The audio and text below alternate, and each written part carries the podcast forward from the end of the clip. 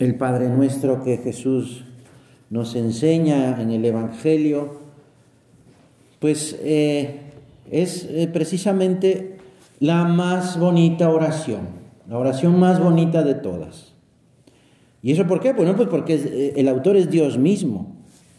Dios mismo es quien nos enseña a hablar, hablarle como quien somos, sus hijos. Mira, la voz de Dios nos habla mediante nuestra propia vida.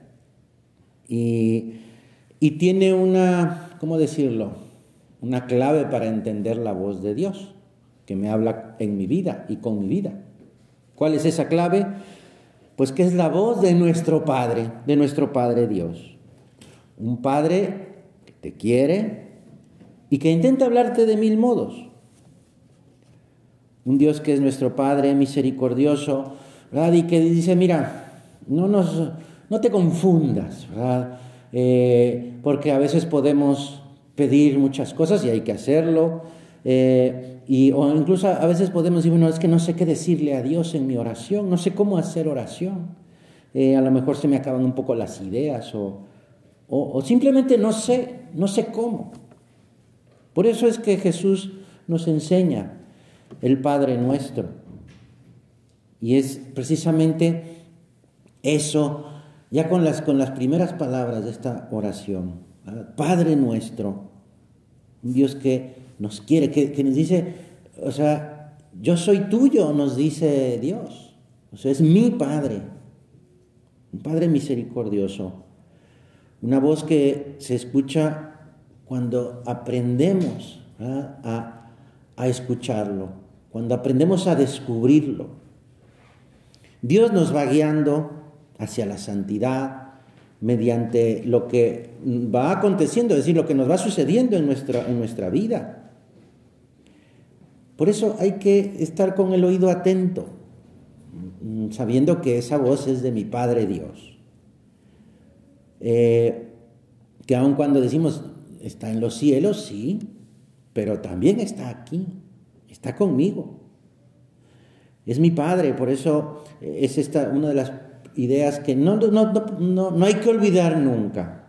Soy hija de Dios, soy hijo de Dios. Y así, mirando lo que me sucede, ¿verdad? Sabiendo quién soy, un hijo de Dios, pues entonces podré descubrir la voz de Dios desde esa perspectiva, desde la perspectiva de un hijo de Dios. Y entonces todo lo que me sucede, o muchas cosas de lo que me suceden, descubriré a Dios ahí.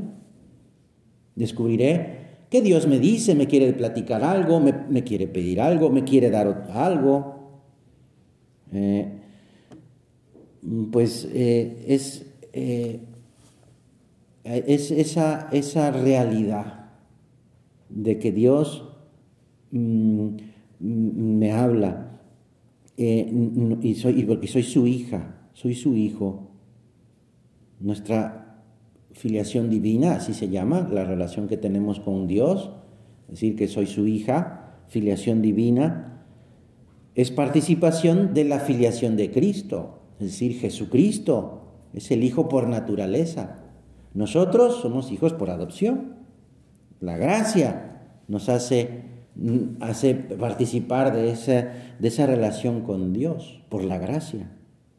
Entonces, de ahí la importancia de cuidar la gracia. ¿Cómo yo fomento estar en gracia? ¿Cómo cuido mi estado de gracia? Es decir, no tanto es cuestión de huir del pecado o de rechazar el pecado, sino de apreciar el valor de la gracia. Cuando estoy en gracia, estoy unida a Dios. Dios está conmigo. Dios es mi Padre. Soy su hija. La gracia nos hace precisamente eso, participar en la vida de Dios, en la vida divina. Es una nueva vida. Vemos la grandeza del Señor. Vemos cómo pues, me va ayudando, ¿verdad? En algunas cosas, voy viendo cómo, pues efectivamente, me va queriendo mucho. En una cosa bien concreta, me perdona. Dios me perdona. Dios es un Padre misericordioso. Dios me perdona siempre, cuando voy a la confesión. Este tiempo de Cuaresma es un tiempo en el que la Iglesia nos anima a cambiar, a mejorar, ¿vale? Y parte de esa mejoría, pues, es vivir la confesión, ¿vale? Pues vamos a aprovechar este tiempo para, pues eso, mejorar en nuestra confesión. ¿Cómo me estoy confesando? ¿Cómo hago yo examen? Porque es importante hacer examen. Es decir, bueno, tratar no solo para tratar de recordar los pecados que he cometido desde la última confesión bien hecha, sino sobre todo para fomentar ese arrepentimiento, ese dolor por mis pecados, por las ofensas que le he hecho a Dios. Porque a partir de ese arrepentimiento va a ser como voy a vivir ese propósito para mejorar, propósito para no volver a cometer ese pecado. Si no estoy arrepentida, pues va a ser un propósito, pues, muy pequeñito, muy frío, ¿no? O no va a haber propósito, simplemente, pues ya lo digo mi pecado, me perdonan y vámonos a otra cosa, ¿no? La confesión es también ese arrepentimiento que me va a llevar, ese dolor, se llama dolor del pecado, que es una especie como de tristeza, ¿no? Por haber ofendido a Dios y no querer volver a ofenderlo. Y entonces, pues hago ese propósito. Porque cuando decimos, hágase tu voluntad, aquí en la tierra como en el cielo, que rezamos en el Padre Nuestro, pues es eso. O sea, hacer la voluntad de Dios. No mi voluntad, sino hacer la voluntad de Dios. Y le pedimos eso cuando rezamos el Padre Nuestro. Ayúdanos, Señor, a hacer tu voluntad. ¿Y cuál es tu voluntad? Que seamos santos. Eso es lo que Dios quiere para cada uno de nosotros, que seamos santos.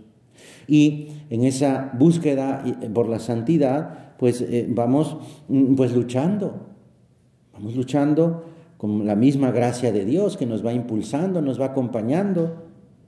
Pero que no se haga mi voluntad, Señor, que no me deje llevar por la soberbia o la pereza, sino que haga tu voluntad. Y precisamente esa voluntad es que yo sea una buena hija tuya. Hay quizá pueda haber una resistencia, habrá una dificultad, es que es complicado, es que está difícil, pero eso no debe detenernos. Porque precisamente el ver nuestra limitación o nuestra dificultad, pues es para pedirle al Señor, Señor, ayúdame. Si es la voluntad de Dios que yo sea santa y estamos diciendo, hágase tu voluntad aquí en la tierra, pues entonces le estamos también pidiendo ayuda a Dios. Ayúdame a ser santa, si es tu voluntad, Señor. Y bueno, también es la mía. Yo quiero ser santa. Pues, y entonces eso, porque no es solo, como decimos en la misa, ¿verdad? En la misa, cuando vamos a rezar el Padre Nuestro, decimos, nos atrevemos a decir. Pues claro que nos atrevemos porque somos hijos de Dios. Y no solo nos atrevemos a decir Padre Nuestro, sino nos atrevemos a decirle, hazme santa. Ayúdame, porque solo tú me puedes hacer santa. Solo tú, Señor. Pues, y con esa confianza para hablarle de esa manera a Dios, con todo nuestro cariño, pero con esa confianza de que si Él lo quiere, si es su voluntad, así será, en la medida en que yo también me una a esa voluntad. Al decir, hágase tu voluntad aquí en la tierra, o sea, yo me estoy uniendo a esa voluntad de Dios, que sea la misma, lo que yo quiero y lo que Él quiere. Pues, entonces estaremos pues muy unidos a Jesús, muy unidos al Señor. Y sin olvidar esto, ¿verdad? Esto que es nuestra identidad. Decía San José María, no olvidéis, el que no se sabe hijo de Dios desconoce su verdad más íntima. Vamos a decirlo en positivo. No, yo sé que mi identidad es esa, que soy hija de Dios. Y esa es mi verdad más íntima. La oración que vamos hablando con Dios vamos viviendo esa realidad, esa identidad, pidiéndole al Señor. Nuestra oración de hijos de Dios hace que surja en cada uno de nosotros nuestro verdadero yo. Nos ayuda la oración a descubrir y a realizar y a vivir nuestra identidad de hijo de Dios. Esa realidad que, fíjate, es bien bonito pensar así. Esa realidad de vivir lo que Dios piensa de mí. O sea, es ese plan que tiene Dios para mí. Entonces yo, por medio de la oración, pidiéndole ayuda, por supuesto, para esforzarme, luchando, voy viviendo ese pensamiento de Dios o ese plan de Dios, que es el mejor. Pues es eso, por medio de la oración, vamos viviendo este plan maravilloso y nos vamos, pues eso, vamos luchando por la santidad, siempre experimentando esa paternidad de Dios, que es rico en misericordia. Dios que no nos abandona nunca. Dios que pues nos procura siempre. Esta consideración, ¿verdad? Y vamos a pensar y a recordar muchas veces, incluso muchas veces al día, cuando nos va bien y también cuando nos va mal, que soy hija de Dios. Y entonces repetiremos con mucha confianza, hágase tu voluntad, ¿verdad? Recordando aquello que dijo Jesús en el huerto de los olivos. Una oración muy fuerte, tremenda. Estaba a punto de morir. Y entonces Jesús, pues teniendo miedo a la cruz, porque claro, a Jesús también le costó la cruz, le dice, Abba, Padre, como Abba, como le decían los niños pequeños a sus papás, Abba, o sea, lleno de ternura, de cariño. Y dice, pues si es, ojalá y pudieras retirar este dolor, este sufrimiento de mí, pero no se haga mi voluntad, sino la tuya.